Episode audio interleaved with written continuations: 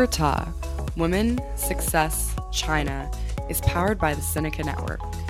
We are a bi weekly podcast focused on capturing the lives of women in and from Greater China at the top of their professional game. I'm your host, Juliana Batista. Many thanks to the entire team at SupChina, including co producer Kaiser Kuo and Jason McRonald for editing. If you're a loyal listener or just happened upon us, we love it if you show your support by hitting subscribe. There are some new developments and surprises in the pipeline that we don't want you to miss. Now, back to regularly scheduled programming, we're here this week with Rebecca Fannin, a leading expert on global innovation, and this has taken root as both an author and media entrepreneur. Rebecca, in early September of this year, released her book, Tech Titans of China, and we dive into tech leadership. We also unpack why AI is the next prominent battleground between the US and Chinese superpowers. It's a snappy episode. We cover a lot of ground in a quick amount of time, so listen in. Hi, everyone, and welcome to Ta for Ta. We are very excited today to have Rebecca Fannin, founder of Silicon Dragon Ventures, as well as the author of the newly released book, Tech Titans of China. So, thank you so much for coming on the show today. Well, thank you. I'm very glad to be on the show. And I think what we usually like to do is just have guests give us a little bit more of a, a highlights reel of their career. You know, who are you? What makes you so successful? Where where have you found inspiration, and what's your career path look like? Right. Well, I'm originally from Southern Ohio, and as soon as I graduated from college, my father and mother were both academics, so I was very much plugged into the academic world from the very start, and traveled internationally with them growing up. So my career path since then kind of followed this adventuresome trail um, and curiosity trail that was kind of established way back in southern Ohio. I started my career in magazines in New York City and worked for several years for leading publications there. Ended up becoming the editor of International Business Magazine and went to Hong Kong for the first time in 92. Uh, and from there, I got an introduction to what was happening in Asia and what was happening in Hong Kong prior to the handover and all the issues now with Hong Kong. But uh, then I, uh, from International Business Magazine, I began to spend more time on Asia and I caught the entrepreneurial boom just right happening in China. I was in Silicon Valley working for a magazine called Red Herring, which was the dot com magazine of its time as the international news editor. And I started covering uh, Beijing and Shanghai and Hong Kong just as this entrepreneurial boom lifted off from China. So I caught the timing just right. I worked from Beijing, I worked from Shanghai, I worked from Hong Kong. I got to interview some of these tech titans in China very early on, even before they were well known people like Jack Ma of Alibaba and Robin Li of Baidu, and a whole cast of characters who came became billionaires. It's been very exciting. From there, I got inspired by the entrepreneurs that I was interviewing in China, and I figured, well, if they're doing it, then maybe I should try to do it. And the whole media world was turning upside down anyhow. So I decided to farm, form my own venture, which is Silicon Dragon. And that is a media business and an events business that we run globally, where we host events in innovation hubs all around the world. And we also publish a newsletter and we do videos and publish thought leadership papers. And basically, uh, my book writing is really is the center of all that. So I think, you know, content is very important. You have to have the content, you have to have the knowledge, you have to have the uh, contacts in the field in order to break through. And I think that's been uh, a key factor in my own success as a media entrepreneur and an author. Actually, let's let's focus that a little bit. I know you got your start in journalism, but you are quoted saying it's an exciting time to be a media entrepreneur rather than just a journalist writing articles at a desk. And I kind of wanted to dig into that a little bit more and why do you believe this to be true? What is so dynamic and exciting about being a media entrepreneur nowadays? As a media entrepreneur, you can set your own agenda. And I think today the individual journalist identity is just as important as the medium that they write for.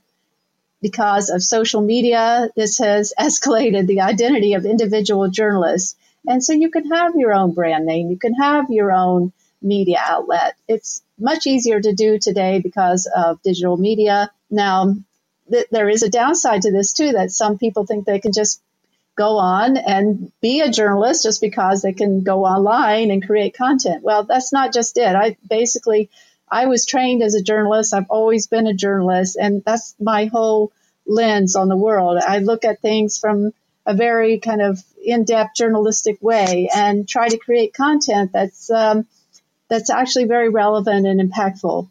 And let's actually talk about you know when you're looking for the next new thing to cover, you are oftentimes saying that you're taking a grassroots approach and you want to get close to the source. Can you maybe tell us about some examples in your most recent book or in some of the media that you create for Silicon Dragon Ventures about how you get close to the source? How do you rely on that journalistic instinct to, to do what you do?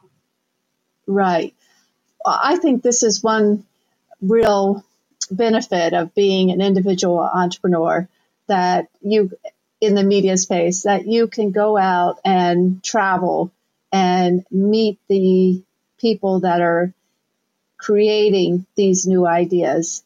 And that's not something that you can do readily. If you're working for a major national publication for instance getting away from the office and getting outside and getting to the people and contacts and interviewing them face to face is something that I've been able to do as a media entrepreneur with Silicon Dragon. And I've interviewed many, many entrepreneurs in China, in Beijing, in Shanghai, in Shenzhen, and elsewhere, you know, Hong Kong, Taipei, uh, pretty much uh, across Asia. And it's been very rewarding to hear their stories up close and personal. And it's something you can't substitute. You cannot substitute that personal contact of doing an in person interview and actually being in the environment that you're covering. So you can't be in New York sitting at a desk and hope to capture the entrepreneurial energy and the spirit that's happening in China today. It's impossible. And I think I've actually been able to go to these places and be part of the story and also report on the story.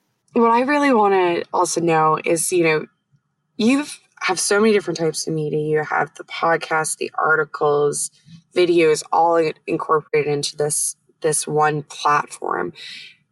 How do you think Silicon Dragon has brought together the US and China? Is there something a part of building this relationship and creating transparency around ideas that looking back, having built this entire platform that you're most proud of?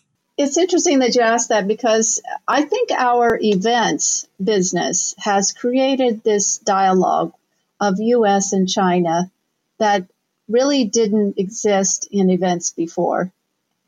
Now, we do events in Beijing and Shanghai and New York and Silicon Valley, LA, London, and elsewhere. And these events bring together people on both sides of the world, both sides of the Pacific, and get them talking to one another. And that has created a community of people who are interested in China. Maybe they're not even doing business in China yet, but they're interested in China. And I, I think these events have been a really important part of my entire platform. And it's interesting too that the events can create content as well. So if you have a panel talking about these topics like we just did in San Francisco last Friday, September 27th, where they talked about their views of the US China tech Cold War and what it means and what they think the impact is. That kind of information directly from the source at a panel that we host and organize is something that gives us content that no one else has. And I think that's really important part of the whole package. And how do you get people at the source for these events? Is it because you've traveled back and forth, you know, so many times or how do you get these people at the source? What's that what's that magic key? I, I think as a journalist, it helps to be able to connect with them on a journalistic level. If they have breaking news or some development, I cover it.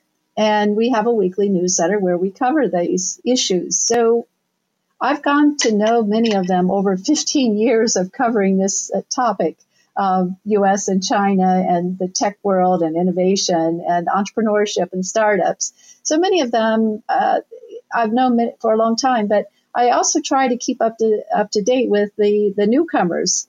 It, it's a changing cast, and you have to be out in the market to know who's shaking things up now and for the future. So, for instance, I've worked on the Forbes Asia 30 Under 30 issue.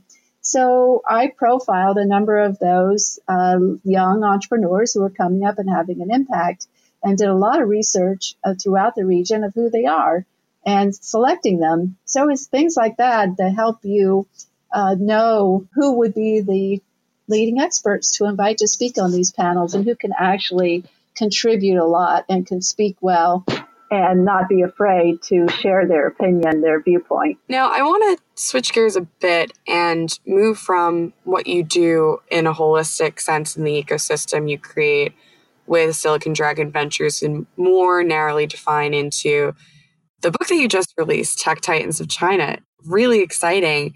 I want to first get into the process of writing that book. And, you know, you've written three books. When did it when do you feel like it's the right time to to dive into a topic matter very deeply and develop a book around some idea my first book silicon dragon was published in 2008 and I think a decade in the tech world is a lifetime. There's been so many changes in the tech world over the past decade. And China has been front and center of many of these changes, just the speed, uh, the dynamism of China's tech sector, how far it's advanced over the past decade, was really one of the reasons that I felt I needed to write Tech Titans of China. Silicon Dragon was more uh, profiles of the leading entrepreneurs at that time who were mainly in the dot com world. Uh, they were the founders of Alibaba, the founders of Baidu, the founders of the Facebook of China, the founders of the Amazon of China. now, today, there's a whole new group of innovators that have emerged and new sectors that China is creating, new business models that we don't even have in the US yet. So, Tech Titans of China, my new book, covers this new tech sector that has emerged from China and how it's really shaking up the world today. And I identify many of the tech sectors that I think are having the most impact and that will matter the most going forward. You asked me also about the research efforts that, that went into yeah. the book. Yeah, so people ask me all the time, how long did it take you to write this book? I tell them 15 years. Ooh. And because that yeah, that is the research framework that you need to be able to write intelligently about a topic. And I think I've been covering this field for 15 years and I know the trends and I've been following the trends regularly during that time and going to China quite regularly too, staying with that grassroots model. So I think it's a matter of um, staying with the topic, continuing to do interviews uh, with people in person, continuing to do events that bring you closer to the community. And all of those things contribute to writing the book. Now, the actual writing is, to me, the easier part. It may sound crazy, but it really is. After you have all the research done, you've gathered all that, uh, you've created a framework for the book and you know where you're going with the book. If you've done all that, the writing uh, should flow fairly naturally as long as you're willing to put in the time and the sweat toward doing it day after day after day for about five Was there months. ever a large research gap in Tech Titans of China that took a significant amount of time to fill relative to the rest of the framework that you were building? I think I realized when I was writing the introduction and the leading chapters that set out the whole framework of this idea that China has gone from copying now to innovating, I realized that I needed to spend more time with the newcomer companies. So I went back to China. I spent a month there interviewing them all, visiting all the companies, all the newcomer companies, and getting the latest information about them. And that was actually a very productive trip that added a lot of content on the grassroots level that many other authors don't get if they're just sitting in New York or sitting in San Francisco trying to write about this. So going there, getting the story, and doing this on a grassroots level and spending the time that it takes to set up all these interviews and go to each one of these companies, it was a massive effort, but I think it really paid off with the book. And let's actually talk about some of the content of the book. What are some of the worrying indicators of the future technology leadership of America? And this is something that you expand on in, in many different dimensions over the course of the book, but would love to hear the synopsis from you. I think that there are many indicators that show that China is advancing very rapidly and catching up to the US. If you look at patent applications and patents in force, that's one area. If you look at venture capital investment and venture capital funding, that's another area. If you look at national R&D spending, another area. If you look at the number of engineers, the number of supercomputers, and many other indicators as well, but those are ones that I think are very indicative of where things are going. Now you could say, yeah, there's several other indicators too, more anecdotal. China exploring the dark side of the moon, China getting into genetics and cloning, uh, and China getting into flying passenger drones, things that are really quite advanced, uh, facial recognition. These are all things, areas where China is pushing ahead, and the government is uh, behind some of this activity, really from a top down level, in directing some tech innovation to come forth, to setting an agenda, to creating even funds that will invest in innovation.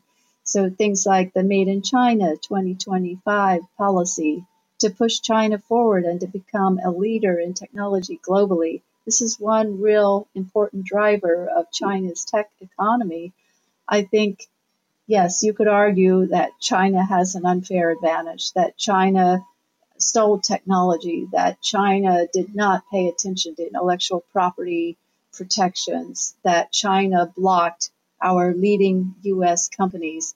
But I think uh, these indicators of China's growth and progress show that it's just its ambitions are really unstoppable no matter whether there's U.S. China tech and trade war or not. China's ambitions are really unstoppable. They want to become a global champion in technology. And of the, all these areas of potential friction, potential standoff between the US and China, you really hone into AI as a prominent battleground for these two tech superpowers, so to speak. I mean, you have said that you, you know, the US has long held AI talent and research, but with this plan to create a 150 billion AI market, China is combining business with government in so many different dimensions to really make this a key battleground. I was wondering if you could expand on that a little bit more for listeners and and the thesis that you're making here. I think US and it's agreed by the experts that the U.S. has the global leadership in AI research and development. There's no question of that. But China is getting ahead in implementing AI into many aspects of daily life, such as finance, you know, fintech, facial recognition, speech recognition, uh, things like the Sesame credit system that is kind of a big brother watching watching all and recording all and uh, analyzing that in an AI way to create scores for individual citizens. These are things where China is implementing uh, faster than the US. Not to say that the US will ever have a social credit system, but it's just one area where China is using AI in a in a different way than the US is. And so it's more so that China's taking the technology of AI and utilizing it in a different way, but in a way that still is threatening to the US, or would you would you phrase it a different way? Well, I think it's yeah, I think in some cases we do see this as a threat that China is getting ahead in in not just AI but in other tech sectors as well.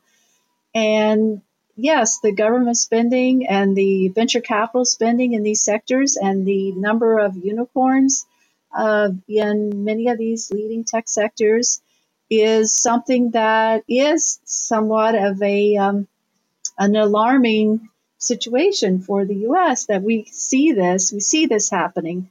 So the leading AI company in finance uh, is SenseTime. It's developed from Shenzhen and it's in facial recognition. It's the number one unicorn in AI worldwide, and it's funded by uh, both U.S. and uh, Chinese and Asian companies. So I think SenseTime has a chance to um, become very impactful in things like autonomous driving.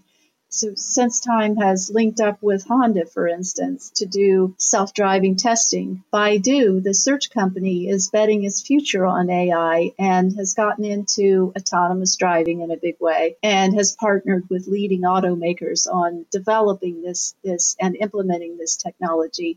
I think Baidu has also has another brand uh, extension, which is a little bit like Alexa, in that it's for smart homes, switching off lights, switching off speakers, switching off heaters, and other devices in your home.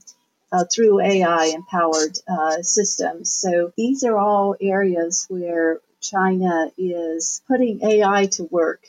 And I think it, it, you bring up this point, you know, that there's almost this divergence and there's this mutual exclusivity of both the US and China. And I mean, let's focus on some recent news. Do you think Americans will regret banning Chinese IPOs? I, I know you've commented on this and would love to hear what you think. Well, look, this hasn't happened yet, and that doesn't mean it couldn't happen.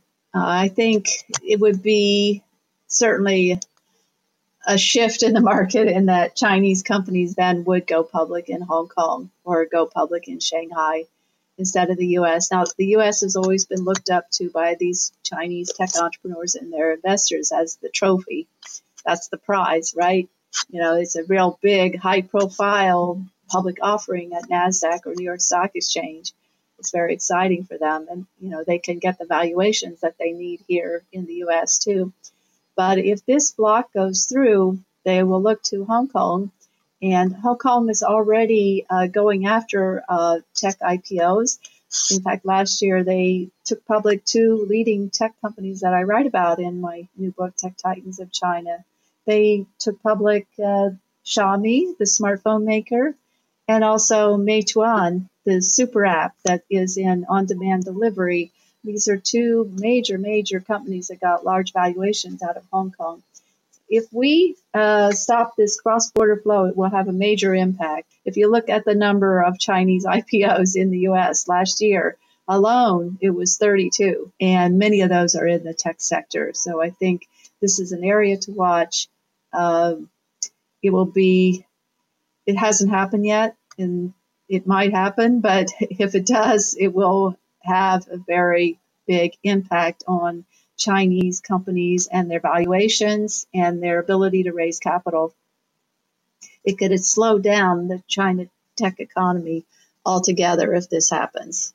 You really think the biggest part of the potential fallout will be for the Chinese IPOs in the sense that it's not as much of a reciprocal action compared to, for example, trade when we look at the trade war versus the tech, where they have very different dynamics at play. Right, right. Well, in, in this case, look, these Chinese companies can just go to Hong Kong instead, or they could just go to Shanghai instead on the new NASDAQ style board. they won't have the kind of high profile impact that NASDAQ or New York Stock Exchange have, but you know, it is it is an option. With the trade war, there aren't so many of these other options. It's Like we're we're offering soybeans and pork, uh, and you know, uh, yeah. So you see what I mean. There hasn't been a level of cross collaboration, but it's also very easy to say that there aren't many U.S. companies doing well in China or vice versa. And from your breadth of experience, is it possible to point out maybe an example or two where a company has shined cross border, has thrived, has been able to be incredibly successful? Yeah, I think the latest example comes from ByteDance and their 15 second video app, TikTok, where you record, you do a video selfie and, and you have music in the background, and often it's some sort of silly stunt or some goofy stunt. Uh, and they're only 15 seconds long. And this uh, video app has gone global from China and it's also in China too. So it's one of the few that has really done cross border, been able to go global from China. Another company uh, that has gone international, if not global, is Xiaomi, the smartphone maker. It's become the number one smartphone uh, brand in India, and it's very popular throughout Asia.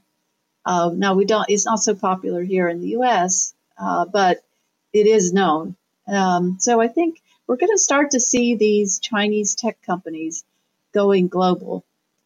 Um, another good example, I suppose, would be Alibaba and its cross-border selling and marketing platform of U.S. and China, where Alibaba is helping uh, U.S. businesses and U.S. brands to sell in China and to market in China. Uh, that has been a key driver of cross border flows. And the average American knows Alibaba. And so that's one of these uh, brands that has gone global from China. Man, that sunset is gorgeous. Grill, patio, sunset. Hard to get better than that. Unless you're browsing Carvana's inventory while you soak it all in. Oh, burger time. So sit back, get comfortable. Carvana's got thousands of cars under $20,000 just waiting for you. I could stay here forever. Carvana, where car buying meets comfort, meets convenience. Download the app or visit Carvana.com today. Right, and as you also point out, it's not just about the US and China, it's also been the China flow of technology, intellectual property towards Southeast Asia, right? Right. Uh, I think the US is pushing back and restricting China investment in technology that is critical to America's future. And we're seeing the Chinese investors turning instead to Southeast Asia so if you look at Alibaba, Alibaba actually its deal to buy MoneyGram was blocked. Uh, these are in part because of new regulations that are put in by Washington D.C. in, in the past uh, two years, but it just increased scrutiny as well over China tech investments in the U.S. This was a very big driver of the China tech push of investing in U.S. technology companies. So uh, Baidu, Alibaba, Tencent were in the forefront of the of investing in these uh, American startups, and they invested in some of the biggest uh, and leading brands such as Tesla, Uber, Lyft, Magic Leap, and so forth. Uh, so I think now today uh, they're no longer doing these kind of big trophy deals. Uh, they're doing much more strategic, smaller, minority kind of investments or they're turning to Southeast Asia or Israel for uh, their next deals. These Chinese tech companies, they do want to go international. They need this for growth. So if the U.S. push them back, then they'll look elsewhere, and they are looking elsewhere now. And that's interesting. I, I think that you know, in the juxtaposition of what we talk about, where they're able to find investment opportunities elsewhere, but there might still be a reliance on the US market for financing. Do you see a tension there? Yes, I think the venture capital model is also being disrupted because of the US China tech Cold War or cold conflict, if you want to call it, or spat. Uh, some people say war is too strong a word, but uh, so we'll just call it conflict for now. Uh, but I think uh, we are starting to see uh, venture capital funds that were investing in both the US and China and doing cross border deals and collaborative deals. Uh, now they're restructuring so that they're doing just the US or just China. So they have, I can think of two funds uh, from China that have restructured and now just doing China. Uh, that is a major impact of new restrictions from Washington, D.C. on this cross border flow from China. And I think it's having an impact in, in Silicon Valley. If you're a startup and you're looking for your next round of financing, it might be more difficult to get capital today, particularly from China. And you may have to look elsewhere. And I think this is playing out right now in, in this sector. And I think it could be really tough for startups to get funding uh, again from China. Right, and I mean this this is a point. You know, you've received a lot of praise for also being critical in your book, Tech Titans of China's from a policy angle, not just say a tactical and business angle. So when I'm policy, talking about trade, we're talking about tech, we're talking about 5G. Why was it so important for you to to have this nuanced view from so many different angles when when writing this book? I, I think you can't write this about this topic in a vacuum. This topic and issue has become mainstream.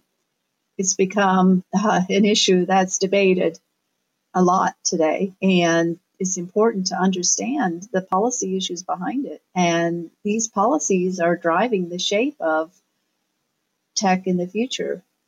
And so you can't write about it in a vacuum. You really have to have that broader framework, which I ha- did put in the book, and I thought it was very important to have in there. And so, what's it been like promoting the book? Has there been any surprises in the reactions that you've received? Right. I've done a lot of TV interviews, uh, CNN, CNBC, Bloomberg, uh, and some radio interviews have been great. The radio interviews, which are the longer interviews, are really wonderful because you get a chance to actually discuss the topic. The TV interviews, which are very uh, abrupt and short, uh, can be very challenging because uh, you'll get asked uh, questions such as, Aren't they stealing our stuff? And that, that's very hard to answer in a soundbite. Uh, so, yeah, they're definitely uh, interesting uh, reactions by the uh, media uh, out there, particularly uh, some uh, some more well national TV networks. I would have to say are really on this idea of aren't they stealing? Aren't they stealing our stuff? And I think an important issue is what is the U.S. doing in response? What is the U.S. and I like to get this message out that look, the U.S. needs to respond. At, well, actually, we're responding, but we're, responding in a negative way by just pushing China back. We're pushing China back, and that, and that pushing China into a corner makes China more reliant on its own technology. So I think uh, it's better if we can somehow work together and work through these issues and come up with a level playing field uh, that benefits both sides and that helps global innovation altogether. So I want to get that message across in various media interviews that I've done. So sometimes getting that message across is not easy when you're on for two minutes or five minutes.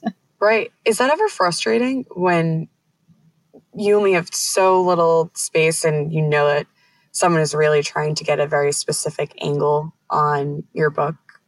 That took 15 oh, years to, Look, to you, you have to go. You have to go with the punches. It, that's that's the that's the media world today. and yeah, yeah, you have to accept that it's part of the whole exercise. Uh, you write, you research a book, you come up with the idea, you research it, you write it, you promote it. You're out there in the media world. I'm going to be speaking at Brookings Institution uh, next week in Washington D.C., and uh, that's going to be very exciting because I'm sure I'll get a different angle from Washington D.C. than I have so far in New York or Boston or Toronto or Silicon Valley. So uh, I'm braced for DC next week. we'll see.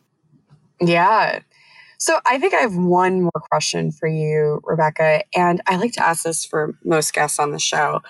You know, what's one piece of advice that you've received in the past that you've found yourself given to someone recently? And I think the reason I like to ask this is we get given a lot of advice over the span of careers, but oftentimes I think the advice that sticks with you is the advice that you find yourself giving to others. So has there ever been that, you know, piece of advice that someone gave you and has kind of stuck with you? When I interviewed Jack Ma, when I first interviewed Jack Ma of Alibaba in 2006 in Hangzhou at his office then, which is not anywhere near like his corporate headquarters today, but he told me that one of his uh, success uh, secrets was that not really a secret, but uh, that he really uh, was the most successful when he is himself and he's relaxed and he can have a good result. And I thought, yeah, mm. that's right. That's really right. Look, if you're yourself, you're relaxed, and you have a good result. And so I have told other people that, and I truly believe in that. And I do try to follow that advice. I, I have instilled that in my own philosophy toward life and my career. I really like that. I would like to say that the book is being translated into many other languages and uh, including into Mandarin in China. And so the book will have some a bigger impact um, beyond the English speaking world, and I'm looking forward to that. Uh, and I think uh, that this is a topic that is a perennial topic. It's not going to go away. I think uh, you know the timing is right. Uh, that for this book, um, my first book was way too early. Silicon Dragon. Nobody believed in the idea of a Silicon Dragon mm-hmm. from China, but today they definitely believe in it. So I think Tech Titans of China is finally got the timing right. Great, and it's been an absolute pleasure to have the opportunity to speak with you, Rebecca. I mean, you have such a breadth and depth of knowledge around Silicon Valley, Shen Valley, as you talk about, as well as the US and China and the different ways that they relate to technology and investment. So this has been a pleasure. And I know we've really only scratched the surface, but trying to get everybody out there and read Tech Titans of China. It's new, it's fresh, it's very current. And thank you for the time for coming on the show. Thank you. It was a true pleasure. Thank you again.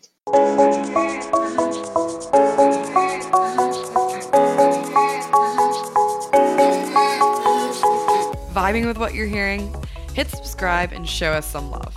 We're also getting more active on Twitter, providing content and a POV that really supports and elevates what you're already hearing here. Our Twitter handle is at Ta for Ta.